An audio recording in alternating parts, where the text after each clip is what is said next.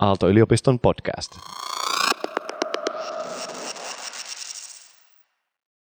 Kari Hiekkanen, kuinka monta kännykkää sulla on ollut? Tota, en suoraan sanoen pysty ihan tarkkaan lukuun vastaamaan, koska jossain vaiheessa työelämä oli sellainen tilanne, että aina silloin tällöin pöydälle ilmestyi joku uusi nokialaisen malli, silloin kun niitä Nokialta tuli pilvin pimeä, jota piti testata. Mm-hmm. Et niitä oli varmaan parikymmentä jonkun viiden vuoden aikana, mutta sitten omassa elämässä viimeisen kymmenen vuoden aikana taitaa olla kolmas kännykkä menossa. Kolmas? Kolmas. Aloin miettiä, että meneekö yli sadan, mutta ehkä kuitenkin menee siinä 30 kohdalla. Joo.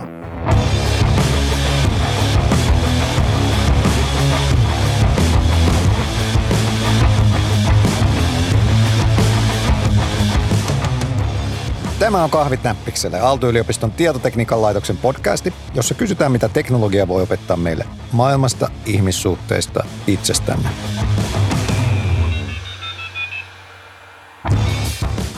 Tänään pilataan IT-alan bileet.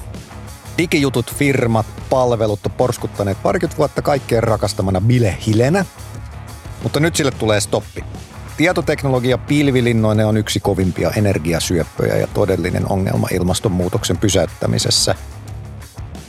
Vai miten tähän oikeastaan pitäisikään suhtautua? Mä olen työelämäprofessori Risto Sarvas ja mun vieraana on tänään tutkija, research fellow Kari Hiekkanen Aalto-yliopiston tietotekniikan laitokselta. Tervetuloa Kari. Kiitos Risto. Mukava olla täällä. Mahtavaa.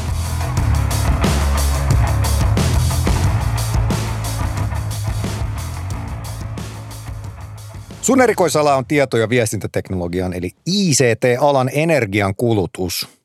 Ja kaikki me varmaan ollaan tehty jossain vaiheessa jonkinlainen hiilijalanjälkitesti. Ja siinä on varmaan kyselty meidän lihansyönnistä ja muovipussien käytöstä, autolaajamisesta, lentomatkoista ja niin edelleen.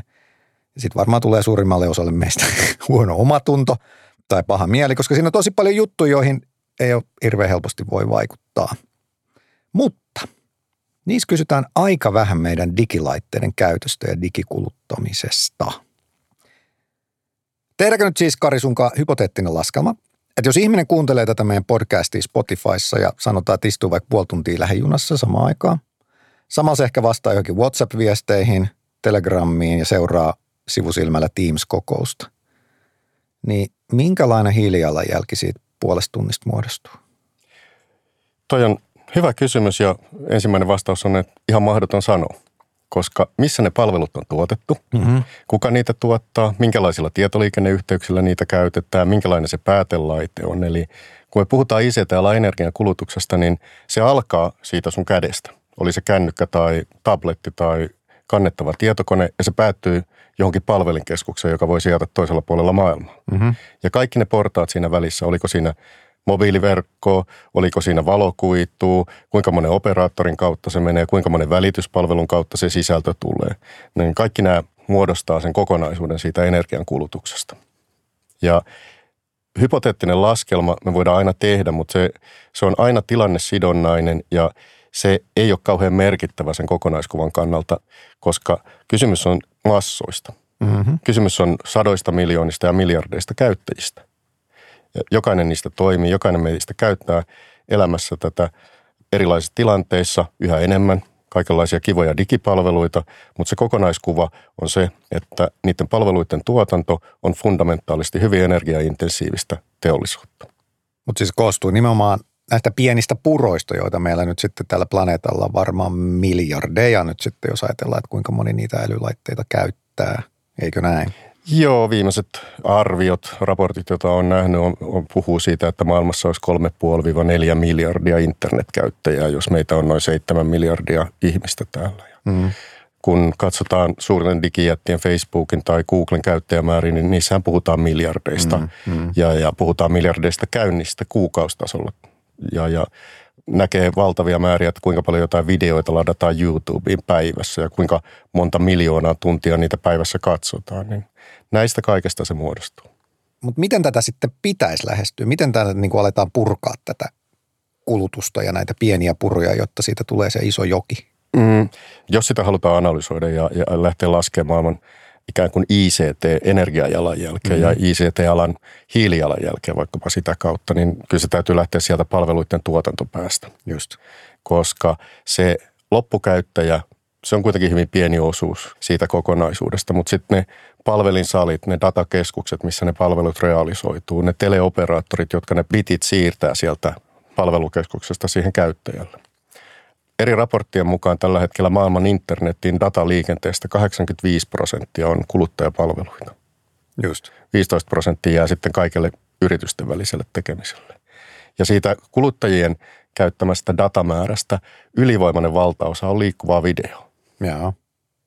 Eli ne pienet purot nimenomaan syntyy, niin, niin kuin sä sanoit, siitä kun me katsotaan sitä videota ja me hankitaan ehkä se joku 4K televisio sinne kotiin ja meillä on se viimeisin HD-tason kännykkä, joka meillä on se, josta me katsotaan sitten ehkä sitä luentoa tai palaveria. Kyllä, ja, ja sitten se vielä kertautuu. Nimenomaan samaan aikaan sulla on Teams-kokous, ja mm-hmm. sitten sä kuuntelet musiikkia ja vastailet sähköposteihin, niin sieltähän niitä, se tulee ikään kuin kulutusta kulutuksen päälle. Joo. Ja se on yksi osa sitä kertautumista. Sitten jos mietitään vaikka kulutuksen muutosta, 20 vuotta sitten meillä oli televisio olohuoneessa. Joo. Nyt jokaisella perheenjäsenellä on monta omaa päätelaitetta, jolla samaan aikaan kulutetaan. Me on puhuttu lentämisestä, kuluttamisesta, syömisen muutoksesta, erilaisista asioista ja siihen liittyen ilmastonmuutoksesta. Mutta yksi sellainen iso alue, mistä ei ole todellakaan puhuttu, on se, että digikuluttaminen. Mm-hmm. Ei sitä ole missään vaiheessa kauheasti puhuttu, että digikuluttaminen ja kuluttamisen kasvu olisi huono juttu. Koko ajan meille tuodaan uusia mahtavia, hienoja digipalveluita. Koko ajan digitalisaatiota lisätään. Yhä koko ajan kasvaa se päätelaitteiden kanssa vietettävä aika. Ja sitä ei nähdä. Kaikkialla muilla elämän sektoreilla kulutuksen kasvu nähdään jollain lailla ongelmallisena asiana, mutta sitten meillä on tämä kiva digi. Mm-hmm. Sitä vaan lisää. Sehän on immateriaalista, ne bitit on vaan ykkösiä ja nollia, eihän ne mitään maksa. Avataan vähän numeroita tässä taustalla. Eli jos me nyt ollaan siinä junassa ja katsotaan sitä kännykkää ja samaan aikaan meillä on se palaveri ja me viestitellään ja sähköpostit ja me multitäskätään, niin se varmaan on niin kuin yksittäinen pisara meressä.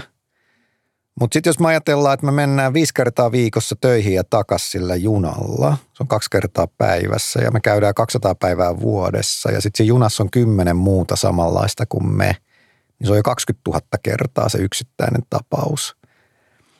Onko tämä oikea tapa laskea pystyykö tästä jotenkin niin kuin arvioimaan, että no, tämä 20 000 kertainen junatapaus verrattuna nyt siihen vaikka, että – mun lähikauppavaihto biohajoaviin muovipusseihin, niin pystyykö näitä niin vertaille keskenään tai edes niin kuin jotenkin arvuttamaan? Tällaisiahan me kansalaiset ja kuluttajat pohditaan kuitenkin meidän omassa käyttäytymisessä. Tutkijana pakko sanoa, että totuutta on hirveän vaikea nähdä, koska nämä on kaikki arvioita. Ja. Eli kun puhutaan näistä laskelmista, me voidaan aina esittää yksittäinen keissi, laskea siitä kuinka paljon se oikeasti kulutti sähköä tässä pisteessä, tässä pisteessä, tässä pisteessä. Sitten miettii, että onko kuinka vihreästi se sähkö on tuotettu vai ei, ja, ja lähtee sitten vertailemaan näitä erilaisia ekvivalentteja. Mutta ehkä se pääviesti on se, että mikään kulutus ei ole ilmasta. Mm-hmm. Kaikella kulutuksella, oli se sitten digitaalista kulutusta tai, tai sitten niitä kaupan muovipusseja, niillä on joku ympäristöjalanjälki. Ehkä parempi lähestyä asiaa teollisuuden kautta, niin voisi ajatella, että Suomessa – me tiedetään, tehty selvitys siitä tilastokeskusten aineiston perusteella, että meillä noin prosentti Suomen sähköntuotannosta menee meidän ICT-infrastruktuuriin sen julkisen tiedon varassa, mitä on saatavilla. Ja uh-huh. se kasvaa kolmisen prosenttia vuodessa. Se on kasvanut pitkällä trendillä ja se on jatkuvasti kasvava alue. Me tiedetään, että tämä mobiilipalvelut, Suomi on itse asiassa mobiilipalveluiden käytössä aivan ylivoimainen maailman kärkimaa. Me käytetään enemmän mobiilidataa kuin mikään muu maa maailmassa, laskettuna gigatavua per henkilö. Sehän on hieno asia, vai onko?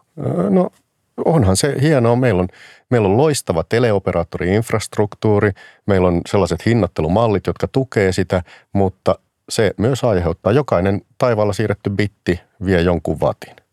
Näkyykö se, niin kuin se meidän bittikäyttö siinä niin kuin kansallisessa sähkökäytössä? Vai kuinka paljon, siis jos mä katson niitä YouTube-videoita tai mä bingetän jotain niin kuin sarjaa viisi tuntia putkeen, niin tapahtuuko se sähkön käyttö itse asiassa siellä palvelimessa, joka ei ole Suomessa? Ää, Se tapahtuu sekä että. Eli siltä osin, kun se tieto siirretään, se tapahtuu Suomessa ja se raportoidaan suomalaiseen energiankulutukseen. Jaa. Mutta tiedätkö sä, missä sun data sijaitsee? Missä sun sähköpostit on, missä ne videot on. Tämä on globaali ilmiö. Mm-hmm. Joskus se voi olla paikallisesti jostain paikallisesta palvelusta. Jos käytetään kotimaista palvelua, niin se saattaa olla Suomessa se datacenteri, saattaa olla Keski-Euroopassa se datacenteri. Jos on joku harvinaisempi, niin se voidaan hakea jopa toiselta puolelta maailmaa. Eli kuluttajalla ei olisi mahdollista laskea tätä, koska ei sulle ole näkyvissä, missä sun Gmail on, missä sun Facebook on, missä ne YouTube-videot fyysisesti sijaitsee. Ja sen lisäksi vielä ne kaikki mainokset, jotka ladataan siihen sivulle, jotka hakee sieltä jostain ad-serveriltä jostain, niin nehän, et, et, sehän menee ihan räjähtää käsiin. Kyllä, sitä on myös laskettu, että jo pelkästään mainonta, videoliikenne on niin kuin kymmeniä prosenttia siitä mm. liikenteestä ja me voidaan arvottaa sitä liikennettä. Me nähdään se liikenteen määrä, niin me voidaan verrata sitä siihen energiankulutukseen. Jos liikenne kasvaa, energiankulutus kasvaa. Miksi tämä ehkä on sitten niin uusi asia, tämä ICTn energiankulutus? Ainakin tuntuu siltä, että ei ihmiset ole tästä tietoisia. Ei se tutkimuspuolella ole uusi asia. Siitä on 2000-luvun alusta saakka puhuttu vaikkapa datacentereiden energiatehokkuudesta tai puhuttu siitä, että miten voitaisiin vaikka verrata DVD versus streaming Ja. Energiatehokkuutta, mutta se tutkimuksena on hyvin hankalaa tehdä. Ilmiö on globaali, tiedot ei ole julkisesti saatavia ja siinä vaiheessa, kun tiedot on julkisesti saatavia vaikka energiankulutuksesta, ne on vanhentuneita. Tällä hetkellä Suomessa me tiedetään ICT-alan energiatilastoja vuodelta 2018. Hmm. Ja sen jälkeen on aika paljon vettä virrannut Vantaassa ja todennäköisesti palveluiden kulutus on kasvanut, erityisesti ottanut isoja harppauksia nyt pandemia-aikana. Mm-hmm. Tilastot ja data ja raahaa jäljessä. Ennusteet, koska ne tiedot ei ole julkisesti saatavilla, ne on approksimaatioita siitä, että mitä ehkä voisi olla. Ja ennusteiden haarukka on valtavan suuri ja se jostain syystä maailmalla on vaan hyvin pieni joukko tutkijaryhmiä, jotka keskittyy tähän.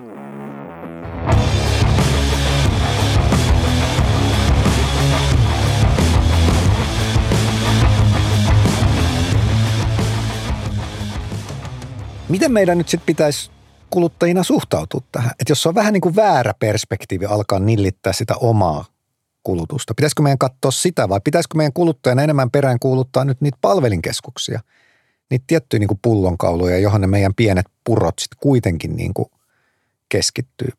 Aloitetaan, mitä meidän niin kuin kuluttajana kautta kansalaisena pitäisi tästä ajatella ja miten tätä pitäisi katsella? No ensimmäinen on se, että tietoisuus. Tämä on ollut asia, josta ei hirveästi puhuttu. Mm-hmm. Tuossa aikaisemmin viittasit vaikka hiilidioksidilaskuriin ja lentoliikenteeseen, että sen jalanjäljestä on puhuttu vuosia, mutta ei ole kauhean yleisesti puhuttu siitä, että ICT-sektori globaalisti vähän arviosta riippuen hoitti jo vuosia sitten lentoliikenteen hiilidioksidipäästöjen tuottajana. No niin. Ja, ja ensimmäinen asia miettiä sitä kulutusta ja, ja puuttuu tähän, jos siihen halutaan puuttua, niin, niin on tietoisuus siitä, että oikeasti viimeisen vuosikymmenen aikana meidän ICT-sektorin energiankulutus on kasvanut. Se on globaalisti arvioiden, jos sanotaan, että Suomessa prosentti, globaalisti puhutaan arvioista, että globaalista sähkön tuotannosta kolmesta neljään prosenttiin tänä vuonna menisi ICT. Ja, ja sen arvioidaan seuraavan 5-10 vuoden aikana vähintäänkin kaksinkertaistuvan tai kolminkertaistuvan. No niin, joo. Eli kun muilla teollisuuden alueilla puhutaan isoista tavoitteista säästää, niin digitalisaatio ja ICT-sektori on pitkään ollut sellainen, että siellä ei ole kauheasti puhuttu näistä säästötavoitteista. Ja että tämä on tällainen ilmiö. Katsotaanko me, että se on ongelma? Halutaanko me siihen puuttua? Ja miten me voidaan siihen puuttua? Sitten toisaalta tulee hyvä kysymys, että voidaanko siihen puuttua? Arvostetussa Nature-lehdessä oli tuossa muutama vuosi sitten artikkeli, jossa hyvin todettiin, että Euroopan dataliikenteestä saataisiin heti pois 40 prosenttia, jos lopetettaisiin kamerat älypuhelimista. Kyllä. Kuinka moni on valmis ostamaan älypuhelimia ilman kameraa? Miten me ollaan niin päädytty tähän? Ehkä mikä on sun näkökulma kuitenkin tätä asiaa tutkineena, että, että mitä no, tapahtuu? Me ollaan viimeiset 20 vuotta kehitetty teknologiaa teknologiaa edellä Joo. ja tuotu digipalveluita ja ne on nähty hyvinä asioina. On puhuttu tällaisesta dematerialisaatioilmiöstä, että kun siirrytään fyysisen maailman hyödykkeistä digimaailman hyödykkeisiin, niin se on fundamentaalisti hyvä asia ympäristön kannalta. Joo. Ja, ja, ja digikuluttaminen on siinä mielessä helppoa, kätevää, mukavaa no, ja, ja ei ole nähty sitä jalanjälkeä. en mä näe siellä taustalla mitään suurempaa salaliittoa tai tämmöistä, vaan sitä ei ole ajateltu. Se on näyttäytynyt sellaisena, että tämä on ilmasta, ne palvelut on ilmaisia, ne on helppokäyttöisiä, ne on mukavia, ne tulee tähän arkeen, ne on vaikuttanut meidän tapaan viestiä, ne on muuttanut sitä, miten me kommunikoidaan, miten me asioidaan ja ne on tehnyt kaikista asioista helpompaa, ne on tehnyt kuluttamisesta mukavampaa, mutta sitten siellä se taustalla se ilmiö, että ne syö koko ajan enemmän energiaa. Mm. Ja sinänsä digijätit, isot digipalveluiden tuottajat kyllä näkee omat sähkölaskunsa ja niiden kehittymiset ja kiinnittää valtavaa huomiota siihen operatiiviseen tehokkuuteen, mutta ei ne ihan hirveästi halua kertoa, että kuule, kun sä käytät näitä palveluita, niin sillä on hiilijalanjälki tai mm. ympäristöjalanjälki. Mun mielestä kuulostaa, tai siis on varmasti ihan sama ilmiö kuin jos ajatellaan vaikka sosiaalista mediaa ja siihen liittyviä sitten niin kuin sosiaalisia implikaatioita. Että sosiaalisen median – kasvu lähtenyt itse asiassa hirveän positiivisesti, internetin kasvu niin kuin vielä kauemmin, että mehän niin kuin ihmisinä löydämme toisiamme ja voimme niin kuin globaalisti tavata ja kohdata ihmisiä ja rikkoa jotain niin kuin etäisyyteen liittyviä rajoja. Ja nyt 2020-luvulla me tiedetään, että sosiaalinen media ja internetti, että siellä on se varjopuolensa ja meillä on siellä vihapuhetta ja meillä siellä on koulukiusaamista ja meillä siellä on todella epämiellyttäviä asioita. Mutta se on tapahtunut jotenkin tässä niin kuin sivutuotteena, niin tässä on tosi samanlainen ilmiö. Että me ollaan niin kuin innoissaan porskutettu teknologia edellä ja siihen liittyvää niin kuin, voisiko sanoa niin kuin teknooptimismia, mitä mieltä sä oot? Mm, joo, teknooptimismi varmaan kuvaa sitä ja jos näistä asioista on puhuttu, niin on ajateltu, että kyllä kohta tulee parempaa ja energiatehokkaampaa teknologiaa, joka se ratkaisee. Ja on totta, energiatehokkuus on ottanut harppauksia eteenpäin vaikka Jaa. palvelinkeskuksissa ja, ja ICT-palveluiden tuotannossa – mutta ne harppaukset on kymmenkertaisia, kun käyttö on kasvanut satakertaiseksi. Aivan. Että se sähköjäännös on mennyt kovempaa, kun Joo, ehditään mennä mukana. Kyllä. No entä jos nämä palvelinkeskukset, entä jos niitä sähkö tuotetaan jollain uusiutuvalla energialla? Onko tämä sitten korjattu? Se otetaan auringosta ja tuulesta ja ehkä siinä on aaltovoimallakin vielä.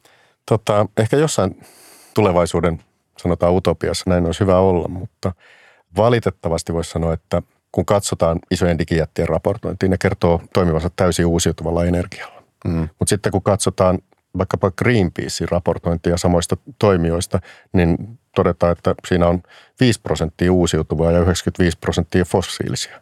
Just.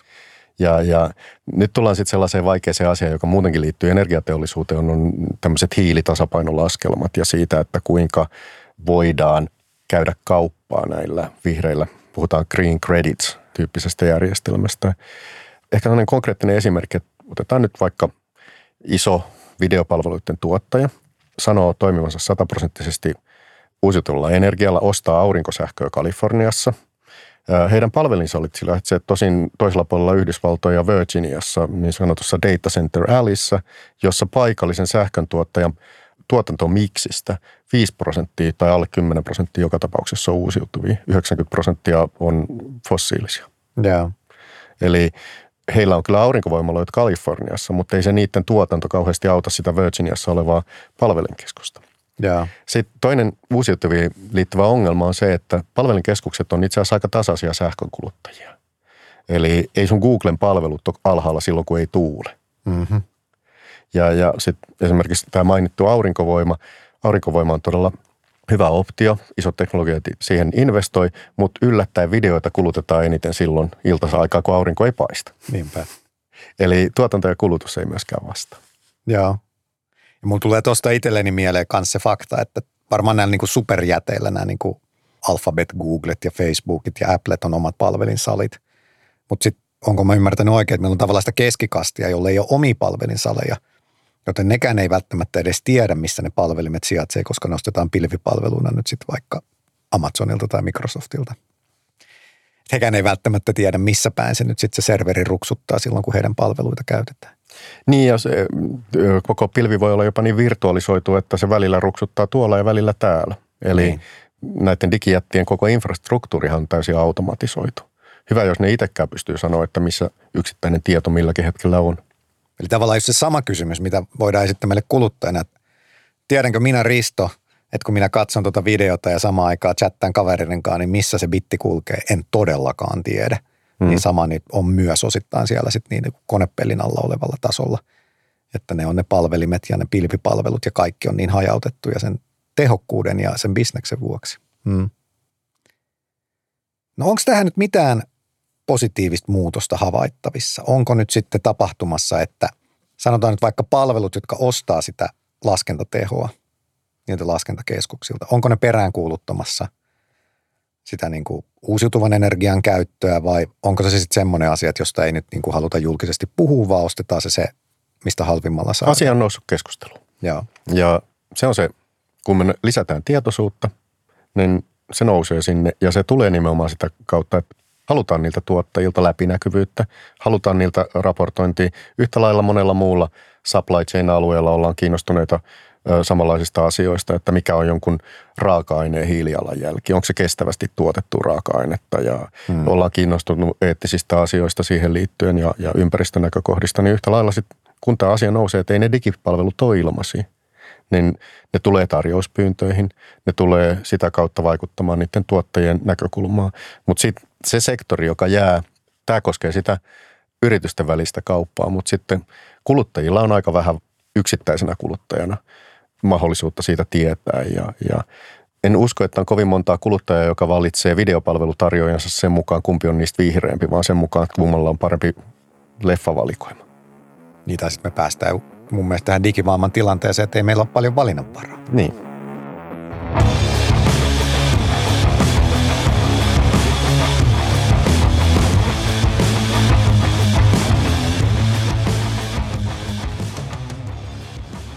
Sekä ilmastonmuutoksen että ehkä meidän hyvinvoinnin takia syntyy ajatus, että olisipa tosi ihanaa palata sellaiseen elämään, jossa ne somefiidit ei orjuuta meitä tai syötä meille dopamiinia ja – jokainen tyhjä hetki tai sekunti meidän elämässä ei täyttyisi jollain internetin yhdistetyllä laitteella. Mutta nyt sitten toki se herää se kysymys, että onko tämä nyt ihan utopistista ajatella jonkinlaista niin kuin rauhallista elämää, jota ei täytetä sillä netillä ja sitä kautta laskennallisella kulutuksella ja Millä ihmeellä me nyt sitten saadaan nämä kaupalliset tahot, jotka hyötyy siitä, että meidän jokainen elämän osa-alue on kiinni netissä, niin muuttamaan sitä käyttäytymistään? Mitä pitäisi tehdä? En tiedä, että onko sille mitään tehtävissä. Ihmiset on opetettu viimeisen 20 vuoden aikana kuluttamaan ja käyttämään. Ja, ja yleensä kun katsotaan suurempaa kuvaa, niin, niin tämmöiset siirtymät on aika lailla pysyviä. Mm-hmm. Ja, ja ainakin hitaita. Ja sitten meillä on vielä, me ollaan Suomessa, kuten sanottu, hyvin edistyksellisiä. Me ollaan Euroopassa ja länsimaissa, mutta sitten meillä on noin kehittyvät taloudet tuolla. Puhutaan suurista maista, Intiasta, Afrikasta, Etelä-Amerikasta, jossa itse asiassa sieltä kuluttajat haluavat tulla samalle viivalle. Ne haluaa ne samat HD-videot käyttää. Kyllä. Mm. Ja osin niillä ne onkin. Mä en usko, että tätä tavallaan Pandoran lipasta, jos käyttää sanontaa, niin sitä enää saa suljettua. Sitten meidän pitää reagoida siihen. Onko meillä teknologian rakentajina vastuuta, että vanha kunnon klassikko, että me uudella teknologialla paikataan sen vanhan teknologian aiheuttamia ongelmia – että onko me niin tavallaan insinööreinä, designereina, bisnesihmisinä vastuu alkaa korjata tätä. Ja sitten toisaalta taas onko meillä nyt sitten jotenkin niin lainsäädäntö ja regulaatiohan toinen. Joo, tota, tietysti voi miettiä, kun palveluita suunnittelee, niin, niin ehkä tämmöinen palveluiden käyttöliittymistä alkaa. Tarvitaanko me niihin niin paljon kuvallisuutta ja videoita? Mm. Tarvitaanko me niitä interaktiivisia elementtejä vai riittäisikö yksinkertaisemmat asiat tämmöisellä yksinkertaistamisella voidaan niitä vähän niitä puroja leikata. Tarvitseeko niissä olla niin hyvät suosittelualgoritmit, että, että suositellaan jatkuvasti lisää vai annetaan kuluttajille enemmän valinnanvaraa? Se on yksi näkökulma siihen. Sitten se ikävä puoli on se, että jos asiat menee huonoon suuntaan, niin sitten yleensä niitä reguloidaan. Ja se mm. ei välttämättä ole teollisuuden tai, tai alan toimijoiden tai kuluttajien intressiä. Eli se, että jos meillä laaditaan ja muilla toimialueilla, vaikka päästöleikkauksia, mm-hmm. politiikassa laaditaan ilmastostrategiaa, niin kyllä ne välttämättä jossain vaiheessa tulee, jos ICT jatkuvasti jatkaa kasvua. Mm. Eli me päästään siihen, että ehkä ainoa mahdollisuus tuntuu olevan se sama, että niin on päästökaupat tietysti on toinen, että aletaan niin kuin näillä mekanismeilla vähän jotenkin niin kuin kannustamaan semmoiseen vihreämpään energian käyttöön. Mutta päästökauppa on erittäin vaikea ongelma internetin osalta, koska se on täysin globaali. Mm-hmm. jos meillä on eurooppalainen päästökauppajärjestelmä, niin ei nämä amerikkalaiset jätit sen piirissä kauheasti ole. Aivan. Tai kiinalaiset jätit. Ja sitten tulee just mieleen toi, että niitä pieniä puroja on niin hirveän paljon ja ne on niin pirstaloituneita, että melkein voisi sanoa, että tällä planeetalla ei ole ketään ihmistä, joka pystyisi jonkinlaista näkemään sen kokonaiskuvan ja edes miettiä jonkin järkevän systeemisen ratkaisun siihen, että tämä saataisiin niin kuin kannustettua tai, tai sitten kepillä niin kuin lyötyä sormille sen niin kuin regulaation suhteen. Mm. Joo. Tämä dystoppinen fiilis, ei tässä. Herää tietysti se kysymys, sä voit olla eri mieltä Kari, mutta sen mä niin kuin henkilökohtaisesti uskon, että tätä, tätä on tosi vaikea pysäyttää tätä, tätä vahvaa virtausta siihen. Meidät on liian paljon opetettu jo ihmisinä ja ihmiskuntana siihen, että meidän pitää kuluttaa ja meidän pitää niin kuin digikuluttaa tätä. Meidät on opetettu siihen, että me jotenkin meidän elämä mukaisi parempaa, jos meillä on niin kuin HD-videoita ja meidän ihmissuhteet on parempia, jos mä pystyn lähettämään korkeatasoisen videon niille ihmisille, joista mä välitän. Ja sitten meillä on vielä nämä niin kuin oikeasti kehittyvien maiden populaatiot, jotka tulee perässä ja ne haluaa tämän kaiken saman ja kokee sen omana oikeutenaan. Mä en usko, että sitä me voidaan pysäyttää. Niin onko jäljellä enää, mulla tulee mieleen, että onko meidän jäljellä enää ne niin kuin pienet valonpilkahdukset tässä kulutuksessa on se, että me saataisiin sitä energiatuotantoa uusiutuvammaksi, että me jotenkin pystyttäisiin tekemään se, että kyllä joo, että sitä energiaa kuluu ihan hirveästi siellä ICTssä, mutta jos me nyt pystyttäisiin tuottaa se ilman sitä hiilidioksidia. Se on yksi ja on jo nyt nähtävissä, että suuret digijätet itse asiassa investoi valtavia määriä uusiutuvan energian kehittämiseen. Niillä on, niiden voitot on niin suuria, niillä on siihen varaa. Se on niille imagokannalta tärkeä asia ja, ja se ajaa sitä teknologiakehitystä uusiutuvan energian osalta. Isot digijätit investoi tuulipuistoihin, investoi aurinkoenergiaan, se, se ajaa sitä. Me päästään siinä siirtymässä eteenpäin. Mutta riittääkö se, kun katsotaan taas sitä käyrää, millä vauhilla niiden palveluiden käyttömäärä, datamäärät on kasvanut. Ja kun me tiedetään, että kun rakennetaan vaikka uusi tämmöinen konesali, mm-hmm. niin itse asiassa nopein tapa vastata siihen kasvavaan energiantarpeeseen on kasvattaa hiilipohjasta energiantuotantoa fossiilisilla polttoaineilla. Aurinkovoimaloiden, tuulivoimaloiden rakentaminen on paljon paljon hitaampaa. Niin varmasti, joo. Uskon kyllä siihen, että tulevaisuudessa me pystytään yhä suurempi osa tuottamaan uusiutuvilla energialähteillä. Ne palvelut tehostuu, mutta tähän mennessä tapahtunut kehitys, niin kaikki ne tekniikan tuomat harppaukset siellä tuotantopäässä me on syöty moninkertaisesti sillä lisääntyneellä kulutuksella. Mm-hmm. Ja me ollaan tämmöisessä oravan pyörässä tällä hetkellä. Ja tällä hetkellä se kulutus kasvaa nopeammin kuin se meidän uusiutuvan energian kehitys. Kyllä. Mutta jotta ei pilata näitä digibileitä kokonaan, niin on sitten toki se toinen puoli. Kun, aina kun me puhutaan digitalisaatiosta, niin on kaksi asiaa. Me, meidän täytyy muistaa jalanjälki, mutta sitten meillä on myös kädenjälki. Joo. Eli digitalisaatiolla on ihan valtavat mahdollisuudet tuoda isoja säästöjä teollisuudessa ja kaikilla muilla elinkeinoelämän sektoreilla. Ja voi olla, että ne digitalisaation tuomat säästöt kaikilla muilla sektoreilla, kiertotaloudessa, energiatehokkuudessa, materiaalivirtojen paremmassa hallinnassa, kaikessa tässä kompensoi sitä jalanjälkeä. Mutta täytyy muistaa, että se jalanjälki syntyy kuluttajakäyttäytymisestä. Että osittain meidän itse asiassa vähän niin kuin englanniksi sanotaan, että if you can't beat them, join them. Että, niin kuin, jos me ei nyt voida pysäyttää tätä valtavaa kuluttajavirtausta, me voidaan niin kuin katsoa myös, että pystyykö se aiheuttamaan jotain hyvää teollisuuden digitalisaatiossa. Toinen, mikä mulle tulee mieleen, että digitaalisuushan viimeistä on tuonut oikeasti, että me ihmiskuntana ollaan tosi paljon tietoisempia monista asioista. Digiviestintähän tarjoaa meille mahdollisuuden niin kuin opettaa, kouluttaa ja valistaa ihmisiä tai kääntää heidän mielipiteitään – ikävä kyllä ollaan nähty, että ne mielipiteet voi kääntää moneen suuntaan. Mm.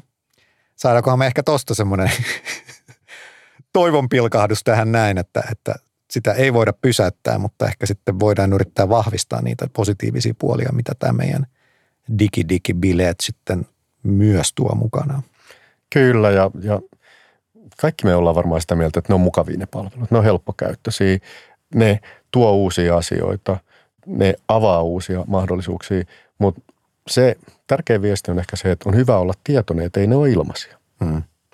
Ne on ilmaisia käyttäjille, ne rahoitetaan mainoksilla, joo, mutta ne ei ole ilmaisia ympäristömielessä.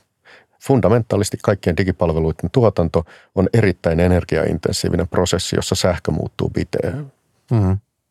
Nämä ihanat palvelut, joita me ollaan nyt opittu parikymmentä vuotta että ne on ilmaisia, ei ole ilmaisia, koska niillä on energiajalanjälki. Paljastuu, että niillä on myös jalanjälki meidän omaan niin kuin henkiseen kehitykseen. Niillä on jalanjälki siihen, että miten me politiikassa ollaan polarisoituneita. Niillä on, keksitäänkö me joku vielä niin kuin hintalappu, jota me ei olla ehkä arvattu tässä niin kuin alun perin, kun internetin tulvaportit on avattu. Siinä niitä tulee. Kyllä. Joo.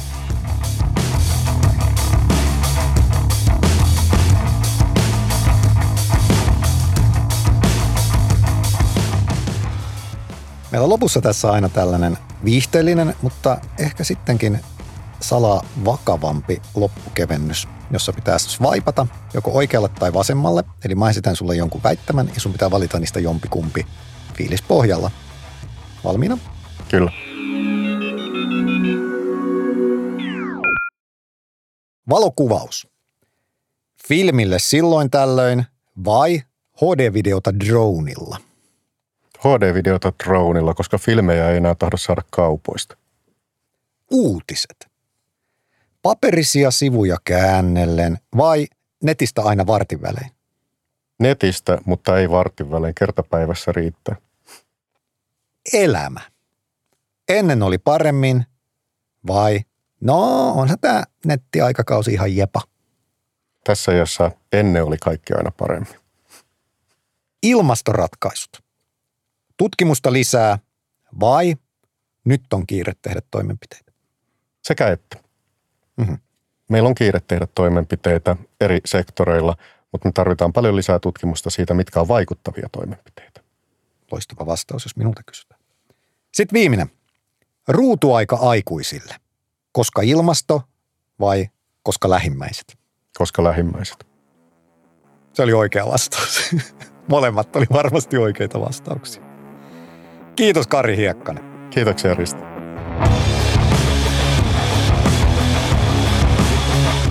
Kuuntelit Aalto-yliopiston tietotekniikan laitoksen Kahvit näppikselle podcastia.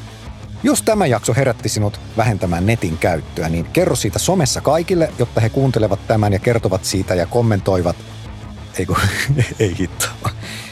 Ei kun, älä tee sitä. Kerro pikemmin kasvatusten läheisellesi, mitä opit tästä jaksosta ja vältä turhaa netin käyttöä. Lisää jaksoja tieteen, ihmisen ja teknologian saralta Aallon verkkosivuilta sekä podcast-palveluista, kuten Apple Podcastista ja Spotifysta, jotka kyllä pahus soikoon lisää vaan vaan tätä ICTn hiilijalanjälkeä. Ei hemmetti. Tää on nyt paha pähkinä. Podcasti on tuottanut jaksomedia. Ne on kyllä ihan okei, ei siinä mitään.